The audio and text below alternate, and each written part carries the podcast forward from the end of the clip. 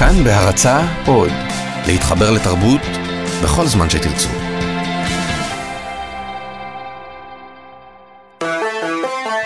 פסטיבל כאן. עם דני מוג'ה ויונתן גת.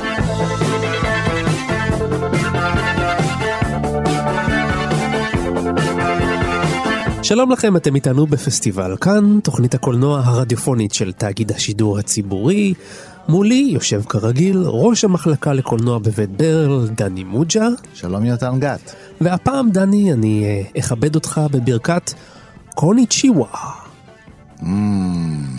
אריגטו. דומו אריגטו. אתה יודע למה אני מברך אותך ביפנית. אני מניח אולי שאנחנו הולכים לדבר על סרט יפני? אה, הנחת נכון, מאזיננו הרי כבר יודעים שלתוכנית שלנו יש טריק אחד קבוע, אנחנו מדברים בכל פעם רק על סרט אחד, משפיע, גדול, נחשב, והפעם, אה, איך קוראים לסרט שעליו אנחנו הולכים לדבר, דני? שיצ'ינין נו סמוראי. בדיוק.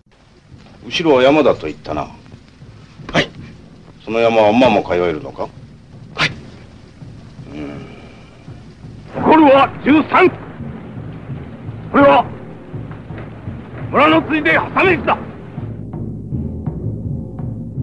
טוב, היות ואין לנו כתוביות ברדיו, אנחנו נגלה לכם שאתם שומעים כרגע קטע מתוך הסרט שבעת הסמוראים. הסרט המפואר והמדובר מאוד של הבמאי אקירה קובוסרה. קרלה קוסו סמולאידה.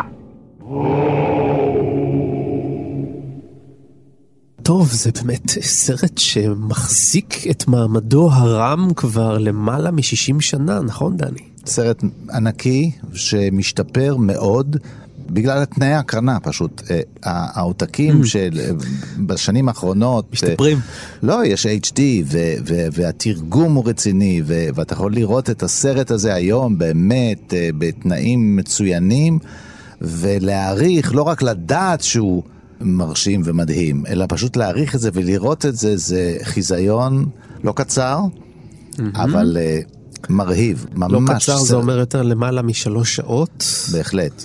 אתה יודע לספר את תקציר של סרט של שלוש שעות ב-30 שניות? האמת שסרט עם עלילה מאוד מאוד פשוטה. נכון. אפשר לסכם אותו ב... ממש במספר משפטים. אני סופר- על- אני סופר לך מעכשיו. מדובר על כפר שרדוף על ידי שודדים שנוהגים לפלוש אליו ולבזוז אותו. אחרי אח- הקציר של ה... כן, אחת לשנה, כל פעם. אחרי... אה, ולגזול, והם סובלים והם רוצים איכשהו להמשיך לשרוד. הם לבדם לא מסוגלים להתגונן והם מחליטים להתגונן בעזרת לוחמים שכירים. אלה שבעת הסמוראים שמצליחים לגייס, ושבעת הסמוראים האלה מגיעים לכפר. וכנגד כל הסיכויים מצליחים לגייס את אנשי הכפר וללמד אותם קצת אה, תורת לחימה ובעיקר מארגנים את הכפר ולבצר אותו מפני השודדים ולבסוף כשמגיעים השודדים הם אה, מכים את השודדים שוק על ירך כפי שצריך לקרות בסרט מסוג זה. מן האם העלילה הזאת נשמעת לך מוכרת?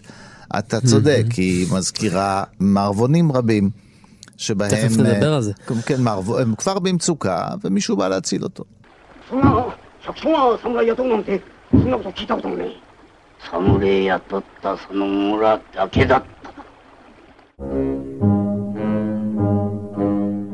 אבל תגיד, דני, לפי מה שאתה מספר, זה נשמע טוב, נו, סרט אקשן, מה? קרב כזה, קרב אחר, מה בכל זאת הופך את זה לסרט כל כך מיוחד? זה כמובן שאלה שהיא אה, מפוברקת לחלוטין, כי אני לא מאמין בשאלה הזאת, אבל בכל זאת אני שואל אותה, כי זה תפקידי פה לשחק אותה כ- את- כאיש הספקן. אז בוא תסביר לנו. התשובה קודם כל אה, אה, גלומה בשאלה, בגלל האקשן בין השאר. אבל זה איזה אחד מ- אקשן? אין, ואיך זה הוא אחד נעשה? ממופעי הפעולה המרהיבים והמדויקים והמוצלחים. אני אומר מדויקים וגם החופשיים, כי ברגע מסוים בסרט המדויק והמאוד מוקפד הזה, קורסאווה פורק כל עול ומתחיל להשתולל גם עם המצלמה שלו, וזה זה, זה פנטסטי, אבל מעבר למתח וההנאה שב, אה, ולכוריאוגרפיה של סצנות הפעולה, שהם, אה, בוודאי כשהם עם חרבות, הן תמיד יותר מרהיבות מאשר סצנת הפעולה כשמתרחשת עם אקדחים, שבהם אה, עצם הירייה עצמה היא פחות אה, אלגנטית משליפת החרב והחדרתה והוצאתה. Mm-hmm. יש פה סוסים, ויש פה אה, מרדפים, ויש פה אה, ריצות, ויש פה את כל הדברים האלה של סרט פעולה. אבל נתח עצום מן הסרט הוא רק ההכנות וההמתנה. Mm-hmm. הוא מאוד המתנה ארוכה ביותר. כן, וקוראים בה, יש שם סיפורי משנה, כמו בכל סרט מסוג זה, יש את סיפורי ההתאהבות ואת הרומנים שבין לפחות שני לוחמים ו... שתיים מבנות הכפר, ויש סצנה אחרת של הסתערות כזאת וחדירה אל לב האויב, ויש mm-hmm. עוד כמה סצנות כאלה, וסצנות חקלאות, וסצנת הגיוס היא ארוכה מאוד, זה לא נכון. עשר דקות ראשונות של הסרט, זה שליש כן, כן. אה, בתחבולות קולנועיות משתנות ומרהיבות, האודישנים שהם עושים שם, שזה, ויש המון הומור, אבל מעבר לכל זה ש, שיעור בקולנוע, החלפת עמדות, אנחנו, אני מקווה שיהיה לנו זמן לדבר על זה. הצופים פה הם אה, מטולטלים בין להיות... Uh, מתבוננים ורואים אסטרטגיה של ממבט על והכל פרוס עד שאתה בתוך הכפר ורואה את זה, מרא...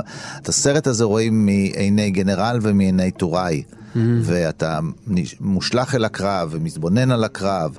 זה סרט uh, משחק.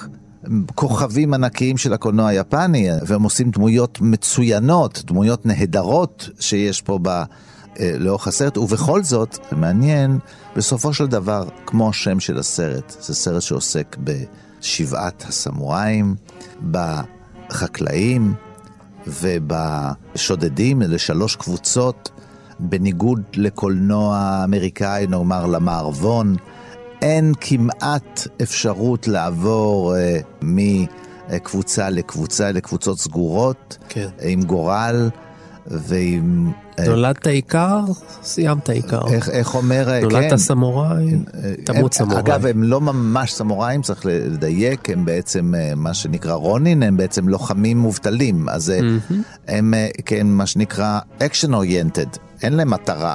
יש להם, הם, הם לוחמים, הם מחפשים מטרה. אז כן, בשבילם סוף קרב זה טרגי, כי עכשיו אין להם איפה לממש את זה. והוא אומר, אנחנו רק מפסידים, אומר... המנהיג שלהם.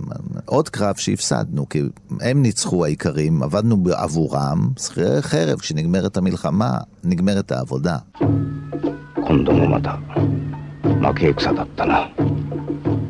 אני לא רוצה לספר רגע, כי בטח נדבר על זה, על השוט סיום, וכל sequence הסיום הזה שהוא הוא, הוא, אין, לא תוכנית, אין תוכנית שבה דני מוג'ה לא עושה ספוילר, זה יקרה גם בתוכנית הזאת, אבל אני חייב להגיד למאזיננו שאתה קורן וזורח כשאתה מדבר על הסרט, אבל אתה לא היחיד באולפן שקורן וזורח, כי לידך, או לידך, נמצא מבקר הקולנוע רון פוגל, שגם הוא קורן, זורח ומהנהן בעיקר למשמע דבריך. רון פוגל, אני מניח שלא תסתור את דברי דני מוג'ה. חלילה וחס, תראה. זה נחשב סרט הסמוראים הטוב ביותר שנעשה אי פעם, וחשוב להדגיש את מה שדני אמר בסוף. מעבר לזה שסרטי הסמוראי הם חלק מז'אנר הג'ידאי גאקי, הסרט התקופתי ביפן היה תקופתי, והיה סרטים אחרים, והיה את הג'אנר של צ'מברה, שזה החרבות, וקורסאו הממציא.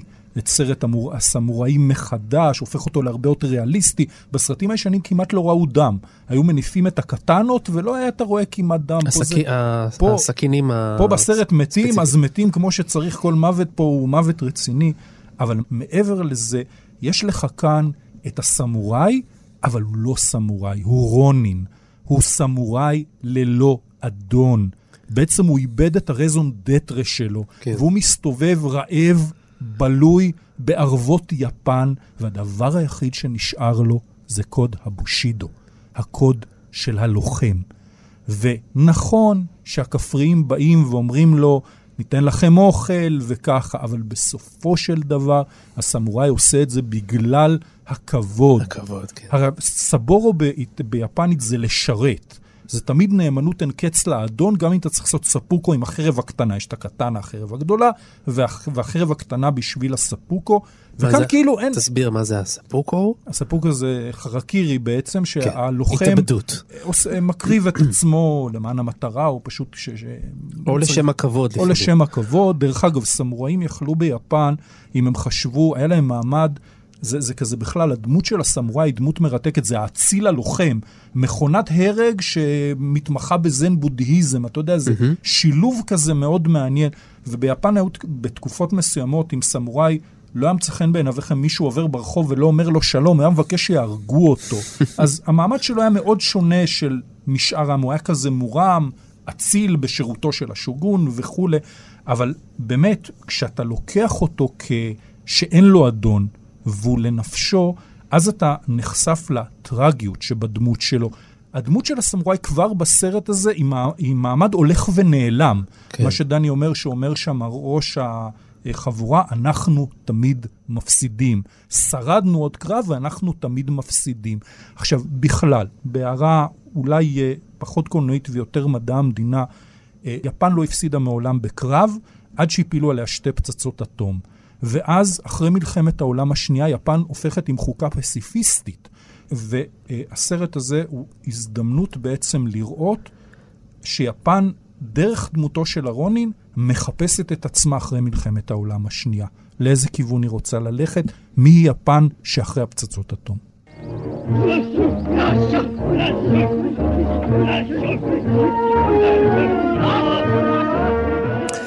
אני מוכרח להגיד שאני ראיתי את הסרט הזה לפני ימים ספורים עוד פעם, כן? ושני הדברים שקפצו לי מהסרט הזה ממש החוצה והזכירו לי את תפארתו הגדולה, זה אחד הקצב והשני זה הפוקוס. הקצב, מכיוון שכמו שתיארת דני מקודם, ההמתנה הגדולה לקראת הקרב הגדול עם השודדים היא באמת המתנה ארוכה ביותר והיא המתנה יסודית, יש שם תהליך, יש שם בנייה, יש שם תהליכים ארוכים מאוד של אה, גם בחירת הסמוראים וגם אה, ארגון האנשים בכפר וגם לנסוח בהם ביטחון וגם אה, היחסים הקטנים שבין הסמוראים וזה מאלץ אותך להיות מאוד מאוד קשוב ומרוכז לסרט הזה. כי אתה כל הזמן הרי בסוג של ציפייה, אז אתה כל הזמן דרוך, אתה כל הזמן תפוס לתוך הפריים, הוא גם מצולם כל כך יפה, תכף נגיע גם לזה, אבל אתה כל הזמן מרוכז ומחכה כבר למש... שהדבר הגדול הזה יקרה. רוב הסרט הוא יחסית שקט. בסוף קורה האקשן הגדול, אתה כבר כל כך צמוד למסך, שהאקשן הגדול בסוף מפוצץ לך את כל האדרנלין הזה שעד עכשיו נצבר לך. אני מסכים איתך שההמתנה הזאת היא צוברת המון המון המון המון ציפייה. שמתפרקת, אבל היא לא מתפרקת בבת אחת, כי הקרב גם הוא לא נכון. נערך שתי דקות. נכון. והדבר השני, זה הפוקוס של קורוסאווה באיש המת ולא בזה שהורג. תיזכר רגע בסצנה הראשונה של ההרג. מה יש שם? הרי הגנב נכנס לאיזשהו בית, חוטף את הילדה, ומגיע הסמוראי הוותיק, ואנחנו לא רואים את הרגע שבו הוא הורג אותו, כי הוא נכנס לתוך הבית בחשאי, קורה שם משהו, אנחנו לא יודעים. בורח משם הגנב, אבל בעצם הגנב הזה, כל המצלמה מרוכזת עליו, ובסלואו מושן רואים אותו נופל לרצפה ומת. לא ראינו תהליך ההרג, לא ראינו את הגיבור תוקע לו את החרב, ראינו אותו לאט לאט נופל ומת. קורוסאווה שם את הפוקוס על האנשים המתים יותר מאשר שם אותם על האנשים ההורגים. אנחנו רואים את זה לכל אורך הסרט, החנית נתקעת בשודד שעל הסוס ואנחנו רואים מה קורה לו אחר כך. בניגוד לסרטי גיבורים ואקשן אחרים, שאנחנו רואים את הגיבור יורה לכל עבר, כן, אה, מחטיף לכולם, וכולם ככה רואים אותו במרכז וכל היתר מתנופפים באוויר. במקרה הזה קורוסאו שם את הפוקוס בכלל על, על ההשלכה של ההרג. תראה, אני חושב שזה בעיקר גורם לך לחשוב, זה, זה יותר מסה פילוסופית מ... מ... יש גם סצנות רגשיות כאלה, שאולי אפילו את יפנים מרגשות יותר, כי אנחנו קצת לפעמים זה נראה לנו צעקני, ואנחנו לא תמיד מבינים כל ג'סטה יפנית, אבל אתה צודק שעל מה מתבוננת המצלמה, הפוקוס כמו שאתה קורא לזה, זה מרתק, אבל זה וריאציות על הנושא שדיברת עליו. יש המון דברים נסתרים בסרט. נכון. יש בדיחות שבנויות על זה. כן, יש uh, קבוצת אנשים שמסתכלים לאיזשהו כיוון, והם מאוד סקרנים, והם נאספים, ואנחנו רואים אותם, ואז המצלמה זזה שמאלה, ונראה איש מנסה לטפס על סוס בחוסר הצלחה. אחר כך נראה את הסוס הזה דוהר מאחורי קיר, ולפתע יוצא הסוס והרוכב איננו. כן. אז אתה מבין נכון. שהרוכב נפל מן הסוס, ואז כולם צוחקים, ורק אחר כך מגיע. בדיוק, זאת פרודיה, הסצנה הזאת עם הסוס והצעיר, השובב, אה, ש- שטושירו מיפוני מגלם אותו, אותו עיקר שהיה רוצה להיות אה, אה, סמוראי, הוא המצטרף החדש בין השאר. אז זאת בדיוק אותה אסתטיקה כמו הסצנה שאתה תיארת, אבל לא ברצינות, אלא בשביל לייצר הומור. הוא משתמש בזה, זה וריאציה על אותו נושא, לפתע. כן. קודם רואים את הסוס, ואחר כך רואים, כן? כן. אה, במקרה הזה הסוס הוא המנצח, ולא זה שנפגע הוא המנצח. נכון. אמ, מהו ניצחון? זה גם שאלה בסרט נכון, הזה. נכון, כי נכון. תיארת את ההרוג הזה, כן? שהזכרנו, אה, רון הזכיר את הסלואו מושן, הנה הסלואו מושן של ההרוג הזה. שחוזר עצמו עוד פעם, יש אחר כך עוד סלואו מושן כן, כזה, עם עוד הרוג. ואז הוא מת, ואז משחררים את האישה והתינוק, ואז כולם מגיע האבא הפחדן, וכולם מתרחקים, ואז מגיע הצעיר. ונעמד על ה... ומצטלם, אה, מצטלם, לא אני אומר, מצטלם, כן. אבל כאילו- אבל עושה פוזה, עושה סלפי כן. כזה בימי הביניים של, "אה, אני ניצחתי. הוא, הוא מתגאה באיזשהו ניצחון שלו, כן. הוא עושה את הפוטו-אופ. אז זה כל הדבר הזה, אתה יודע כמה יש כאלה בסרט.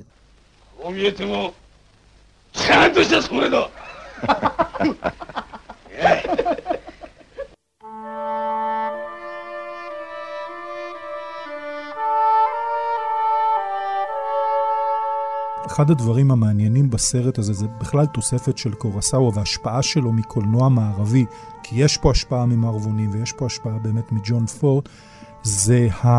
הליצן, המוקיון, מהמם. שלדעתי הוא לקח אותו משייקספיר אולי, אני... יש לי הרגשה כי הוא מאוד אהב את כתבי שייקספיר. אה, רן, על פי המלך ליר וכולי, וטושירו מפונה הוא, הוא גם... אז רגע, בוא נציג את השחקן כן. הגדול, טושירו מיפונה, השחקן של אקירה קורוסאווה, הסמוראי האולטימטיבי, ואולי גדול שחקני יפן, בוודאי המפורסם ביותר מביניהם בעולם. ודאי, אחרי הסרט הזה הוא היה כוכב בינלאומי. כן, עשה קרוב ל-170 סרטים, זה די הרבה.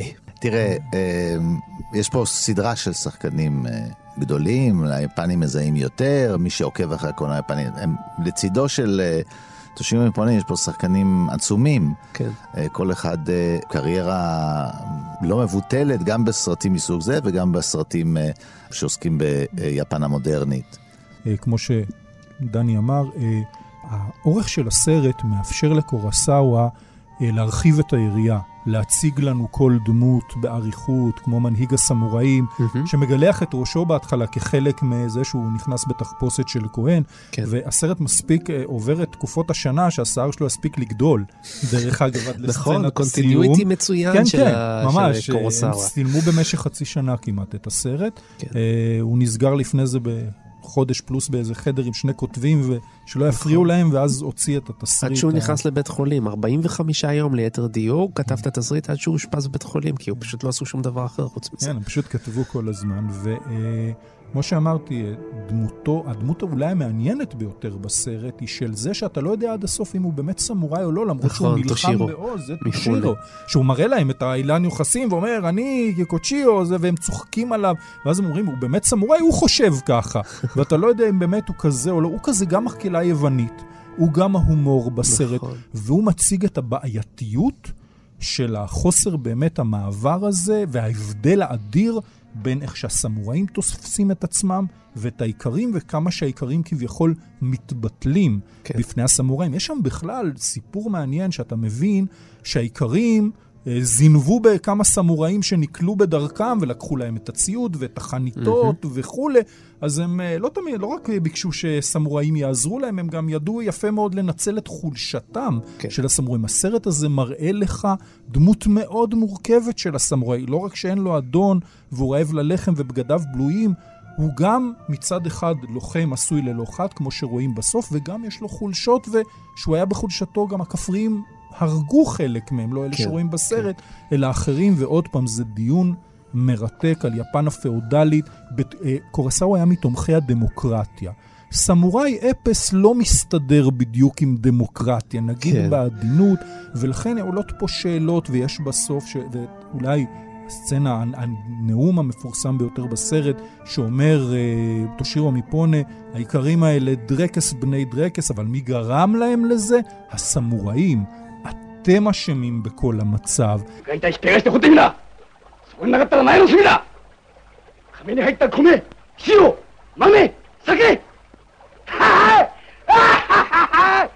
קורסאו גם היה מאוד הומניסט, ובסרט הזה הוא מדגיש אה, גם את, אה, את. העניין של לעבוד ביחד לטובת חברה יותר טובה, אולי זה נשמע נאיבי כזה, אבל שוב צריך לראות את הקונטקסט. שנת 54 שנים ספורות אחרי סיום הכיבוש האמריקאי, כיבוש שלא נתן לחלק, אה, היה צנזורה מאוד גדולה על סרטים ביפן. בתקופת הכיבוש האמריקאי, מסרים שלא מצאו חן בעיני האמריקאים, לא יצאו לקולנוע, וקורסאבה פועל בתוך זה ומעלה יצירה שבאמת אחר כך... כל במאי יפני שמכבד את עצמו, בסוף עושה סרט סמוראים. כן. יאקי עושה סרט סמוראים, קיטאנו עושה סרט סמוראים, ימדה עושה עשרות סרטי סמוראים. בסוף כולם חוזרים לדבר הזה, דבר שמדבר לדעתי, הדמות הזאת, אומרת, עזוב את ההשוואות לדמות הקאובוי, ש...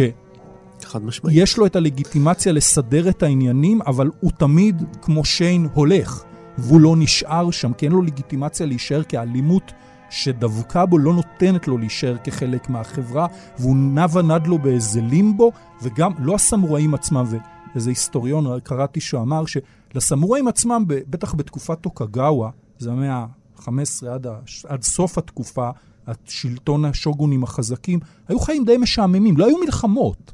אז הם היו כותבים בספרים ומציירים וזה.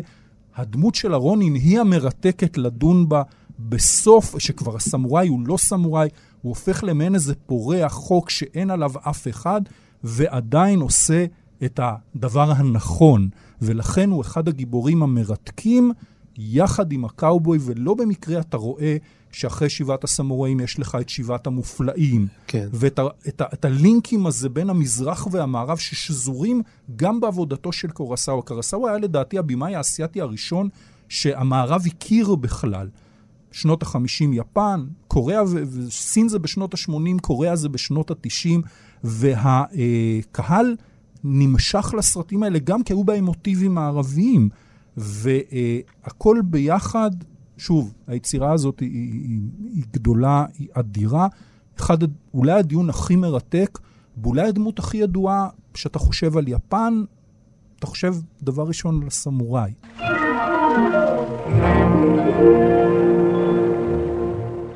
רון, אני מסכים איתך על העניין הזה של uh, הלימבו הזה, אנשי הביניים, כמו גיבור המערבון, שהוא בין הציוויליזציה לבין הפראות. הוא יכול uh, לתפקד גם פה וגם פה, אבל בסופו של דבר הוא עוד לא מצטרף ליישוב, הוא ממשיך דוהר אל, ה, אל המשימה הבאה, בוא נאמר ככה.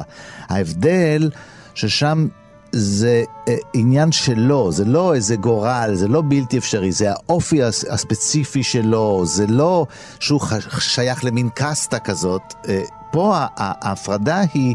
אה, גם לפני הסרט וגם אחרי הסרט היא תמשיך להיות. זה, והעניין המעניין ביחסי הכוחות, זה לא בדיוק שאלה עליונים ואלה כביכול הכפריים, הם חלשים, הם עלובים, והם מתנשאים, הם יודעים איך להילחם, הם מלמדים אותם מי תלוי במי.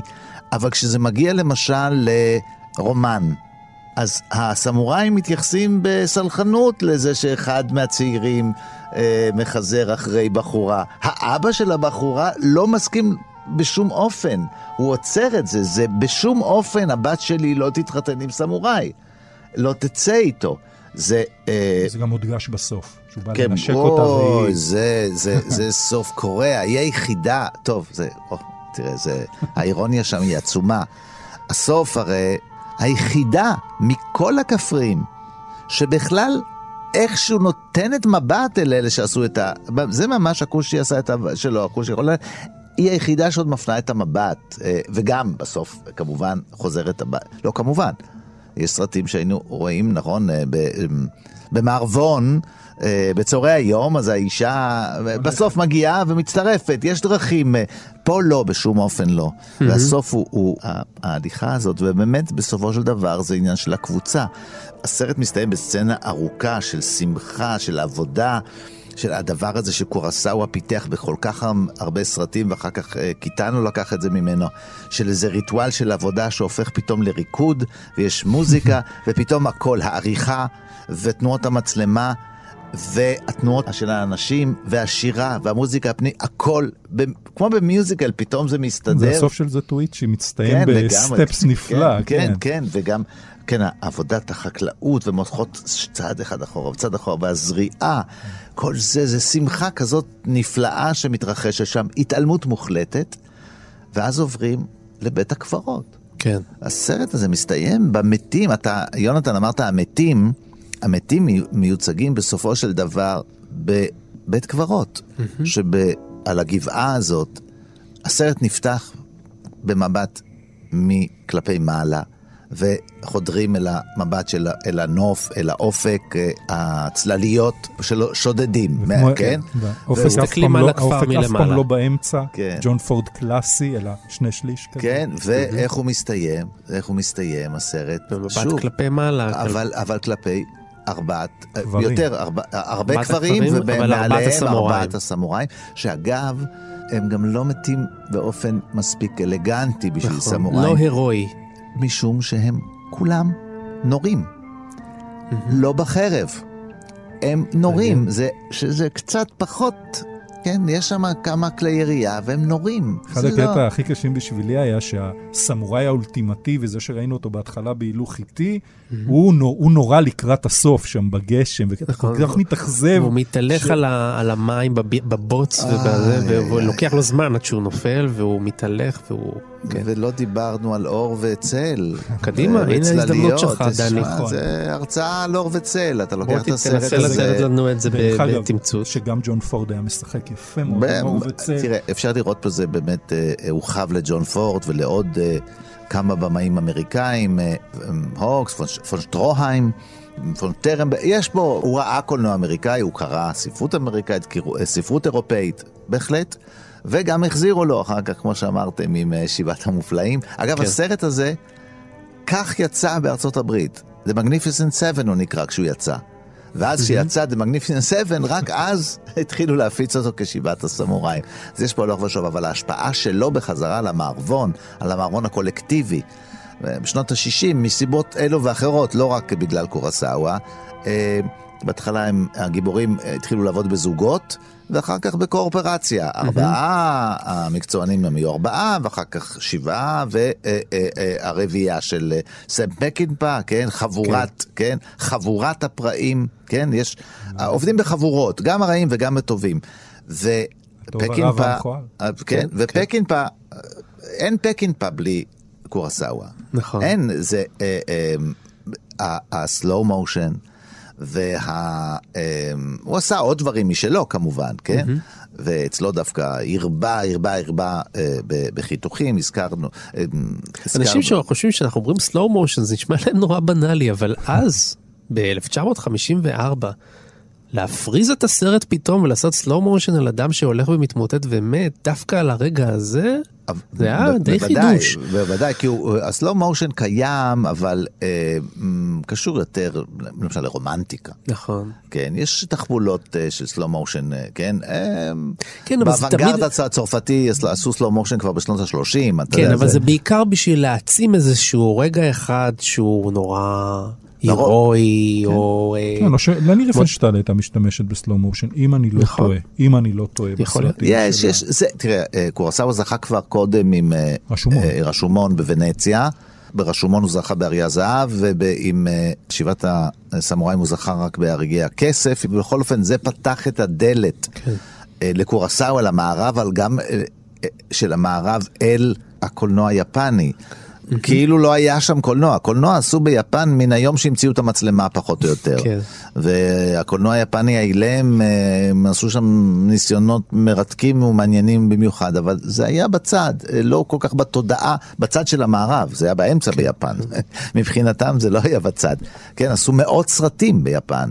אבל זה פתח את להפך, היפנים גם הסבירו את זה קצת כי הוא המערבי שבהם, אה, ולכן אה, קל יותר למערב לראות אותו. אה, זה נכון, נגיד במאי יותר יפני ממנו, כמו נרוזה, שגם מעריכים אותו מאוד במערב, אני מעריץ אותו, כן?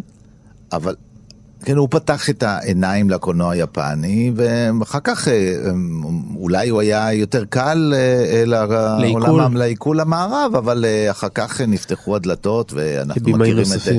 כן, יש זירו אוזו עם טוקיו סטורי שנעשה קודם, אבל גילין, המערב גילה אותו, ועוד במאים יפנים שהיו שם, פעלו, מרתקים, מעניינים, ו... הוא פתח את הדלת והשפיע מאוד מאוד על הקולנוע האמריקאי, ובעקבות זה גם על הקולנוע האירופאי.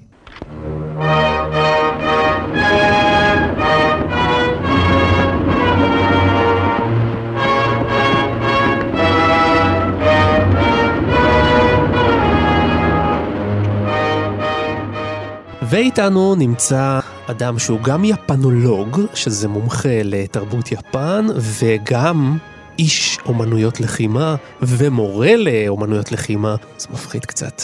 לא, לא באמת. שלום לאיתמר זדוף. אהלן, מה שלומך? אנחנו בסדר. תגיד, אה, כמה ממה שאנחנו רואים בסרט הזה הוא אה, אותנטי? כך נראית אה, אומנות לחימה יפנית של אז? תשמע, כל נגיד סרט או סדרה שמכבדת את עצמה מביאה מומחה. שיהיה אחראי על הכירוגרפיה, וספציפית אה, בסרט הזה, אה, גם בוא נגיד גם הדור הזה של השחקנים באותה תקופה, אה, זה אנשים שבאמת התאמנו באמנויות לחימה. למשל, טושיהירו מיפונה, אחד כן. הדברים המפורסמים שהוא התאמן בקנג'יצו, שזה לוחמה בחרב. ואחד הביקורת שבאמת מעבירים על השחקנים של הדור עכשיו של הסרטי הסמוראים, שאף אחד באמת מהם לא באמת מתאמן. Mm. אה, זה מזכיר לי, זה מז... אני למדתי משחק בבית ספר לדרמה בבית צבי, ואפילו שהוא היה בארץ, אחד משיעורי החובה שהיו ממש בשנים הראשונות, זה סייף. אה, מה אתה אומר? שזה גם היה... לדרמות שייקספיריות, אני משער. אני מניח, כן, שזה שילוב כזה, גם זה, זה טוב לגוף, אבל גם כי תידרש לזה ב, ב, אה, במשחק שלך. אבל כמו שאתה רואה בסרט, זה, זה נראה מקצועי לחלוטין מבחינתך בישיבת הסמוראים? אם אתה מסתכל, אם אתה ממש מסתכל על ישיבת הסמוראים, דו-קרב, אה, פרופר יש אחד. יש בדקה 47 בסרט, אה, אה, יש את קיוזו, שהוא כן. אחד מהלוחמים, ואחד הדברים המאוד מעניינים שם... רק צריך שאם... להגיד שאחד מתוך הסמוראים רוצה לצאת איתו, הסמוראים. רוצה לצאת איתו לקרב, להוכיח לכולם את, ה, את היכולות, ו... ואז הם הולכים בדו-קרב עם, עם עצים, נכון? ואז הוא אומר לו, היה תיקו, ואז אומר לו, לא, לא היה תיקו, ואז עושים עם חרבות. Mm-hmm. ואז הוא הורג אותו, אם אתם זוכרים בסרט. כן. ואחד הדברים המאוד מעניינים, יש כאן ממש אה, אה, אה, תצוגה של איך עושים טכניקה, והטכניקה הזו ספציפית היא טכניקה של אחד מהסגנונות של הלוחמה של אומנויות הלחימה היפניות, סגנון שקוראים לו יאג יור יו, שאם אנחנו נדבר קצת על קונטקסט היסטורי יפן, כאן מדובר על המאה ה-15, במאה ה-17, כשהשוגון משתלט על יפן, זה הבית ספר שאומץ באופן רשמי על ידי החיילים של משפחת טוקוגאו, של השוגונט. Okay. אוקיי. והטכניקה הזו, הם, הם מדגימים שם משהו מדהים לדעתי, שהם עושים את זה בעץ, ואז אומר, היריב לא ממש הבין את הטכניקה. ואז אחרי זה שהם עושים את זה בחרבות הוא מת. Mm-hmm. זה סגנון, ש... זה סגנון שקוראים לו יאג יורו, והם ממש מדגימים טכניקה אחת מתוך שם. מתוך, מתוך הארסנל של הטכניקות של אותו בית הספר. תגיד, וה... הכל נשמע לי כמו שמות של סושי. השודדים, כשהם אה, שולפים חרב ומנפנפים איתה, אז בגלל שהם שודדים והם לא סמוראים, אז הם אה, חורגים מהכללים, או גם הרעים משתמשים והם בתוך הכללים? תשמע, אחד הדברים שלדעתי קורוסאווה מדגים, בקרבות הגדולים יש שם בלאגן עצום. אין, אין עבודה עם טכניקות מאוד mm. מאוד מדויקות. וזה נראה לי אחד הדברים שקורוסאו עושה יפה, שהוא מראה שלא רק הסמוראי האדיר שעושה טכניקות, אלא, אתה יודע, לוחמים עם במבוקים ששוחטים אחד את השני ושם. ואני בטוח שהייתה כוריאוגרפיה, וכמו שמדברים על זה, שבאמת הביאו מאסטרים של אומנויות לחימה שעשו כוריאוגרפיות, אבל אחד הדברים שמנסים להעביר שם זה בדיוק את הכאוס הזה. האמין, שעל, כאוס uh, מאוד אמין. מאוד אמין, כן. ואני בטוח, כמו שבטוח שאתם יודעים, קורוסאווה... אין אצלו שום דבר, הוא לא משאיר שום דבר ליד המקרה בדברים האלה. כן, כי גם שולפים פתאום אקדחים. אוהבים. זה גם, זה, כן. נקודה, זה נקודה, נקודה מעניינת אחרת, אבל uh, אני לא יודע אם... שוברים את כל הכללים, שוברים את הכללים. זה, זה לא נכון, כי בתקופה ההיא כן היו רובים. אה, לא, לא את לא, הריאליזם, שוברים את הכללים של הפור פליי. של הקרב. של ה fair play. אז זה העניין, שבגלל הסרט שנקרא הסמוראי האחרון, לנו בני המערב יש תפיסה שרובים זה לא fair play. אבל בהיסטוריה היפנית, וקורוסאווה בטוח יודע את זה, או ידע את זה, היו רובים בתקופה הזאת, וזה היה חלק מהמשחק. איתמר, אה, כמה אומנות הלחימה היפנית השתנתה מאז אה, שבעת הסמוראים? זה משהו אחר לחלוטין היום? צריך לעשות כאן הפרדה, אה, כשאתה מדבר על אומנויות לחימה יפניות, אוקיי? יש את מה שנקרא אה, אה, אומנויות הלחימה, אני לא אוהב את המילה, אבל קלאסיות, מה שנקרא קובודו, mm-hmm. אה, ויש את האומנויות לחימה המודרניות. ההפרדה הכי טובה בדברים האלה זה כל מה שנגמר בג'וצו, לרוב הוא, הוא ישן יותר, זה דברים שהם לפני המאה ה-20. אה, ג'ו-ג'יצו, בטח שמעתם את המילה, mm-hmm. כמו ג'ו-ג'יצו ברזילאי, אה, קן-ג'יצו כמו שאמרתי קודם, וזה הרבה, זה מתייחס לאומנויות לחימה שהן לפני המודרניזציה של יפן. ואז יש לך אומנויות לחימה מודרניות, כמו ג'ודו, או אה, אייקידו, או קנדו, כל מה שנקרא בדו. מה ההבדל, מה ההבדל פיזית שאנחנו רואים את הקלאסיות לעומת המודרניות? מה ההבדל? מה זה, זה יותר אה, מהיר? אה, זה יותר...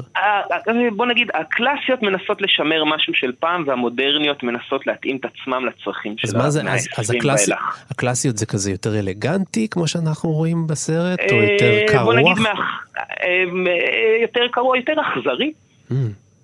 הקלאסיות יותר אכזריות. ברור, תחשוב, זה הסיטואציה שיש לך חרב ואתה צריך להרוג איתה. ואז, הגיע, ואז הגיעו ג'ודו ואמרו, טוב, אנחנו כבר לא צריכים לשבור לאנשים את הצורה, אז בוא נשמור אמנות לחימה ונהפוך אותה לספורט לסטודנטים, או mm. כמו שאני עושה עם האייקידו, בוא נהפוך את זה לדרך לחבר בין אנשים. או לקחו את אותם אומנויות לחימה קלאסיות. לחבר אנשים דרך במכות, כאילו לשבור להם את העצמות ו...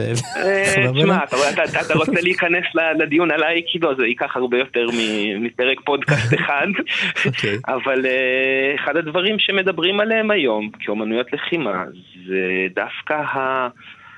אתה לא שובר, אני יכול להגיד לך אמנות לחימה שלי, זו אמנות לחימה שהרעיון שלו זה חוסר שימוש בכוח. ובלי פציעה ממשית, כאילו, יש שמירה הדדית. תחשוב שאם אתה מדבר על דבר כזה, שיש חומנות לחימה שאין יחס לכוח, ואתה לא פוצע לא את עצמך ואת אותו היריב, אם אתה מסתכל על זה ברמה גבוהה יותר, אתה יכול לדבר גם על חינוך לפתרון קונפליקטים ללא אלימות. אז בעצם אתה אומר שהיפנים הלכו ונהיו רכרוכיים יותר? אתה זורק כל פעם מעין כאלה פרובוקטורים, כן, אבל אתה יודע, זה לא ניו, יש מזה ויש מזה, ויש, תשמע, ג'ודו. ברור. וכמה היום כן. אה, אומניות לחימה פופולריות בקרב צעירים ביפן? זה עדיין אה, משהו שעושים? אה, תשמע, זו שאלה טובה. יש, יש לא מעט. אני בתקופה שלי ביפן היו הרבה חבר'ה בגיל שלי ועוד יותר צעירים, בעיקר סטודנטים. אני חושב להבדיל, אבל זה כמו שנגיד חבר'ה בדור שלנו ילמדו ריקודי עם. יש לזה גם את האלמנט הישן והקצת אה, ארכאי, בוא נגיד ככה. הרבה ילכו דווקא ללמוד אומנויות לחימה, נגיד אה, אה, MMA ודברים שקצת, קרב מגע ודברים שהם לא יפנים קלאסיים כאלה, גם בגלל דברים שקרו בתוך ההיסטוריה היפנית, ספציפית במלחמת העולם השנייה, עם אומנויות לחימה. איתמר, אה, אמרנו שאתה גם אה, יפנולוג, כמה אקירה קורוסאווה חזק היום עדיין בתרבות יפן? הוא, אתה יודע, הוא האבא והאימא, אתה יודע, עשו עכשיו אה, שוב פעם רימייק לשבעת הסמוראים. הוא אה, הביא. נגיד גם בקולנוע, הוא הפך גם את סרטי הסמוראים ממה שנקרא לצ'מבלה, מסרטי בורקס יפנים לסרטי איכות. הוא מהגאוני דור האלה, שגם, אתה יודע, כמו שעדיין לומדים שייקספיר בבתי ספר למשחק. אני. כשעשיתי סמינרים אה, באוניברסיטת תל אביב על קולנוע יפנים, זה 60-70 אחוז קורוסאווה, הוא המורה של כולם. זאת אומרת, עדיין בשבילך הוא גשר. אתה משתמש בו, כן. כן, כי הרי הוא, הוא נתפס היה, לפחות בעיני היפנים, כבמאי אה, שאולי אה, גם בגלל זה הוא קצת פחות יפני שם, הוא, הוא יכול אה, לדבר עם העולם המערבי, מבינים אותו, בגלל שהוא פתוח אל, אל העולם המערבי, אבל הוא לא מספיק יפני טהור. ו, ו, אני לא מסכים איתך עם זה שהוא לא מספיק יפני טהור. זה מה שהם אמרו, לא אני. כן? הוא הואשם שהוא אה, אה, טוב, ברור שהם אוהבים את הסרטים של... אה, בוא נגיד לך ככה, מאשימים את מורוקמי באותו דבר, נכון, אבל בדיוק, כן. קונים את הספרים שלו והיפנים קוראים אותו לא פחות, כאילו, והמקום שלו בספרות היפנית, גם אם תאהב וגם אם לא תאהב, אי אפשר להתעלם ממנה. זה אותו דבר. ואני לא מסכים דווקא. אני, אתה יודע, אני חושב שהוא הוא, הוא כן לוקח מהמערב, כי התרבות היפנית מושפעת מאוד מהמערב. ואני לא חושב שהוא... בתפיסה שלי, אתה יודע, יכול להיות, אני קטונתי, אני לא מומחה לקולנוע, אבל uh, הוא ממש לא מתפשר, והוא גם ה... בוא נגיד ככה, גם מי שמכיר את הניואנסים הקטנים, uh, הוא, הוא מבריק. הוא, הוא מרגש גם יפנים. וגם לך יש אה, פודקאסט משלך על אומנויות לחימה, נכון? נכון, נכון. איך הוא נקרא? אני ו... קוראים לו לא צריך וקס. הוא על אומנויות לחימה. שזה רפרנס מצחיק מתוך הסרט אה, קראטה קיד באמת. כן, בדיוק, שאצלנו לא צריך וקס כדי לשמוע, לא צריך לנקות... אה, רק נזכיר ששם הוא מלמד את התלמיד שלו אה, קראטה דרך זה שהוא מלמד אותו איך לעשות וקס למכונית. נכון, wax on, wax off. אז אני ועמיתי יפתח גוברין, שהוא מורה לקראטה. אנחנו כבר כמעט שנה ומשהו עושים את הפודקאסט הזה שמתעסק גם, בוא נגיד, בחווייתו של המתאמן, אבל גם כמו שסיפרתי לך עכשיו, אז אנחנו התעסקנו באומנויות לחימה צרפתיות, וישראליות, ורוסיות, ופיליפיניות, אני מבטיח לך ש... שאנחנו נעסוק בסרט אלימות צרפתי, אנחנו ויאללה. נקרא לך. איתמר זדוב, אנחנו מאוד מודים לך. תודה לך. תודה. ありがたき幸せだな。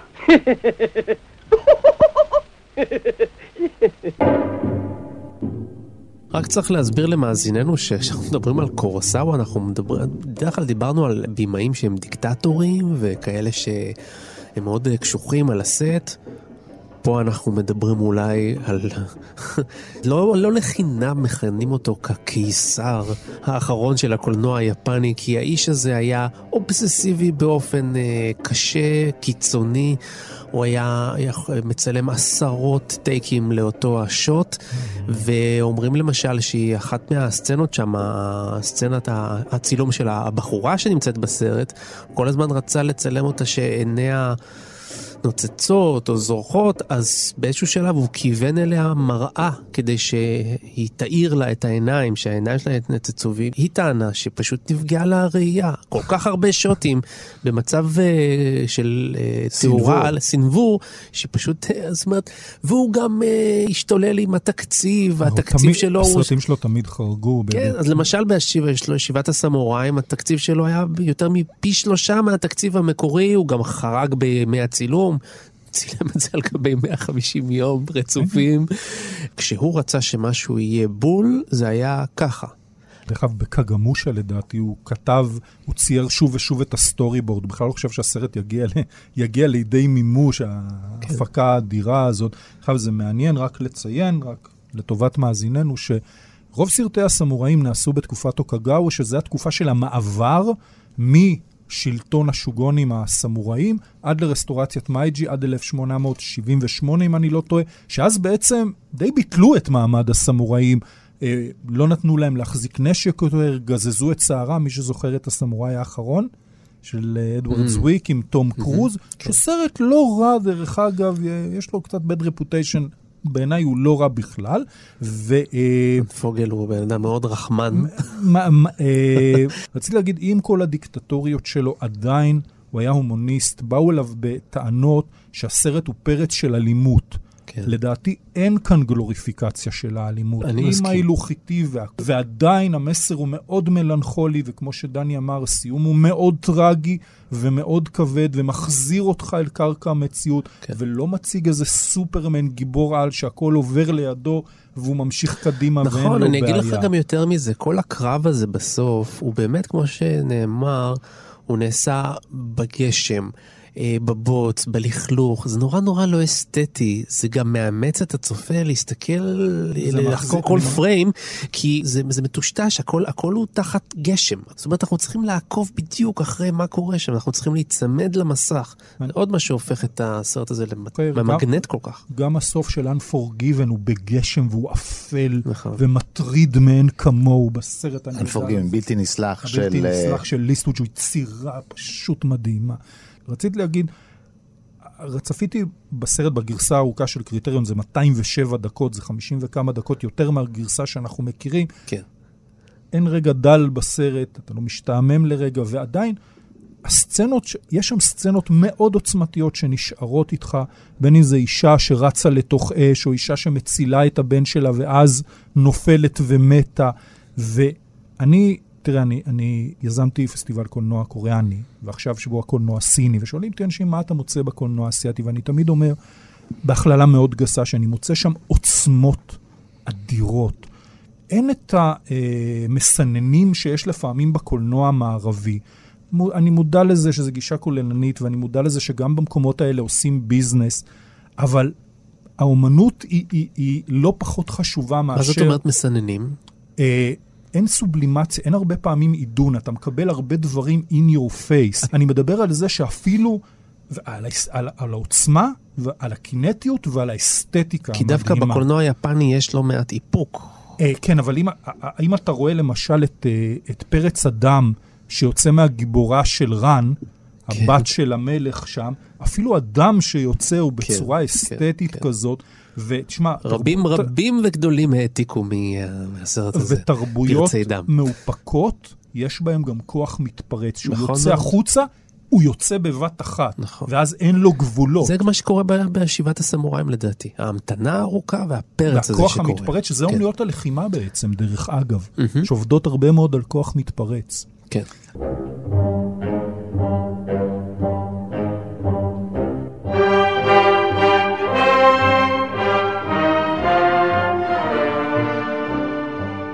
טוב, אנחנו מגיעים אה, לסיום, ואנחנו כרגיל אה, ממליצים לכם על עוד דברים מאותו הז'אנר ומאותו היוצר.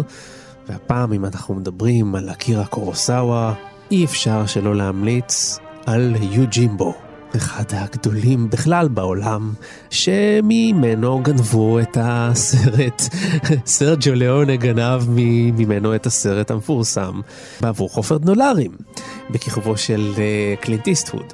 אז טושירו מפונה שוב בתפקיד הסמוראי שמגיע אל הכפר, משום מקום, איש לא יודע מאיפה הוא הגיע ולאן הוא הולך, והוא מגיע לעשות סדר בכפר שכולו בוקה ומבולקה. אלימות ועבריינים ושודדים ורוצחים. חבל לקלקל, הרסנו לכם סרט אחד, חבל להרוס לכם עוד סרט נוסף, ואני משאיר את זה לדני לעשות לכם את הספוילרים.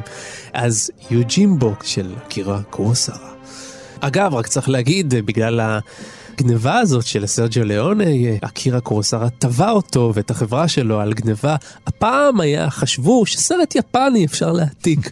אף אחד לא ישים לב, אלא שהסרט הזה, בעבור חובד דולרים, בניגוד לציפיות של סרג'ו ליאונה, היה כל כך מוצלח שבכל העולם ידעו עליו. הוא הוציא, הוציא מה, מהתביעה הזאת הרבה כסף, כן. הרבה כסף, הוא קיבל את uh, uh, הפצה ביפן ובעוד הרבה מאוד מקומות, והוא השאיר את ליאונה די מגולח. Uh, הגיע לו. הגיע לו. אז אה, דני, מה תמליץ לנו? תשתדל, בלי ספוילר הפעם. טוב, אני על רשומון. כן. הסרט, אה, אחד משני הסרטים שאני חושב, כן, יחד עם הסרט מציצים של אורי זוהר, שהשפיעו על השפה ותרמו מילה לשפה, נכון? יש חוף מציצים על שם סרט, ויש הביטוי רשומון, הוא עשה לי רשומון. אה, כן. כבר היה ספר, אבל הספר לא היה מגיע ל... כזו הפצה והכרה בעולם אה, אלמלא הסרט הזה. רשומון הוא סרט אה, שבעצם אה, מסופר כמה וכמה וכמה וכמה פעמים בעצם אנשים מתאספים, ומקרה שבו אציל ואשתו נתקלו ביער בשודד דרכים. והתפתח שם קרב. ו... אמרנו בלי ספוילר. אז, כן. זה בלי ספוילר, זה קורה בתחילת הסרט, כן? כן. התפתח שם קרב, ומי יודע איך הוא הסתיים, האם אה, היה שם מגע עם האישה, האם היא נאנסה, האם אה, היו יחסים בהסכמה, כל זה קרה לעיניו של חוטב עצים שעובר, ואז מגוללים את הסיפור הזה כל פעם במשפט כזה. מזווית אחרת. כן, כל פעם כל מישהו אחד... אחר מספר את. הסיפור, כן. בשלב הרביעי צריך לקרוא גם למת עצמו, מעלים באוב את המת והוא נותן עדות למה שקרה, ובסופו של דבר גם מספרים עוד פעם את הסיפור, כי גם לסיפור הזה שסיפרתי יש סיפור מסגרת שמתרחש. זאת אומרת, זה חמישה סיפורים כן. מזוויות שונות, לכן גם אין פה עניין של ספוילר, כי בכל פעם יש, וזה בדיוק העניין של רשומון, ש... אה, אם תרצו, כן, כפי שהפוסט-מודרניזם מנסה ללמד אותנו, שהאמת היא בעיניו של המתבונן, לא רק היופי. ממש. Um, העוז הזה לספר סיפור ארבע פעמים, mm-hmm. כן, um, ולהחזיק את הקהל במתח. זה עוד לא ראו אה, בקולנוע. וזה פנטסטי, יש ניסיונות קודמים, זה שייך למסורת כזאת של קולנוע אפשרי, פוסיביליסטי. כן. ש... משחקים עם זה, יש עוד במאים ששיחקו עם לא הרעיון הזה. וכן, לא ככה. וכמו שאמרנו קודם, זה הסרט שפתח במובן מסוים את העיניים של המערב לראות שיש קולנוע ביפן. רון? אמ, קורוסאווה עשה גם לא רק סרטי סמוראים וסרטים תקופתיים, כמו דודסקאדן למשל, אנשים... אה, שפחות החיים האירו להם פנים ביפן. אל תלמד מדני ואל תעשה ספוילרים, כן. ופשוט, אה, אתה יודע, obvious הייתי אומר רן או משהו כזה, אבל חשוב להכיר, הסרט רן, כן. חשוב להזכיר גם את הצדדים אולי הפחות מוכרים לקהל שמכיר את ה obvious, ולכן שווה לנבור ולצפות גם ביצירת המופת האולי קצת יותר קטנה הזאת מהסרט שדיברנו עליו היום. חייבים להזכיר, דרך אגב, שיוג'ימבו מבוסס על סיפורים של דשיאל המט, אם אתה רוצה לדבר עוד פעם על ה linkage'ים בין מזרח למערב. יפה. טוב, אז הגענו לסיום. אנחנו מודיעים לאייל שינדלר שהפיק אותנו והביא לשידור. אתם כרגיל מוזמנים להיכנס לעמוד הפודקאסטים שלנו, פסטיבל כאן, באתר תאגיד השידור הציבורי, שם תוכלו להאזין לכל תוכניות פסטיבל כאן על סרטים שונים שעליהם כבר הספקנו לדבר. Uh, תודה רבה לסמוראים שיושבים איתי כאן באולפן, תודה רבה לרון פוגל. דומו ריגה. תודה רבה לדני מוג'ה. ו... סיונלה. ומעניין באיזה שפה, באיזו שפה הסרט הבא, בשבוע הבא יהיה לנו. מי יודע. ננסה להפתיע אתכם. עד לשבוע הבא. להתראות. להתראות. ביי.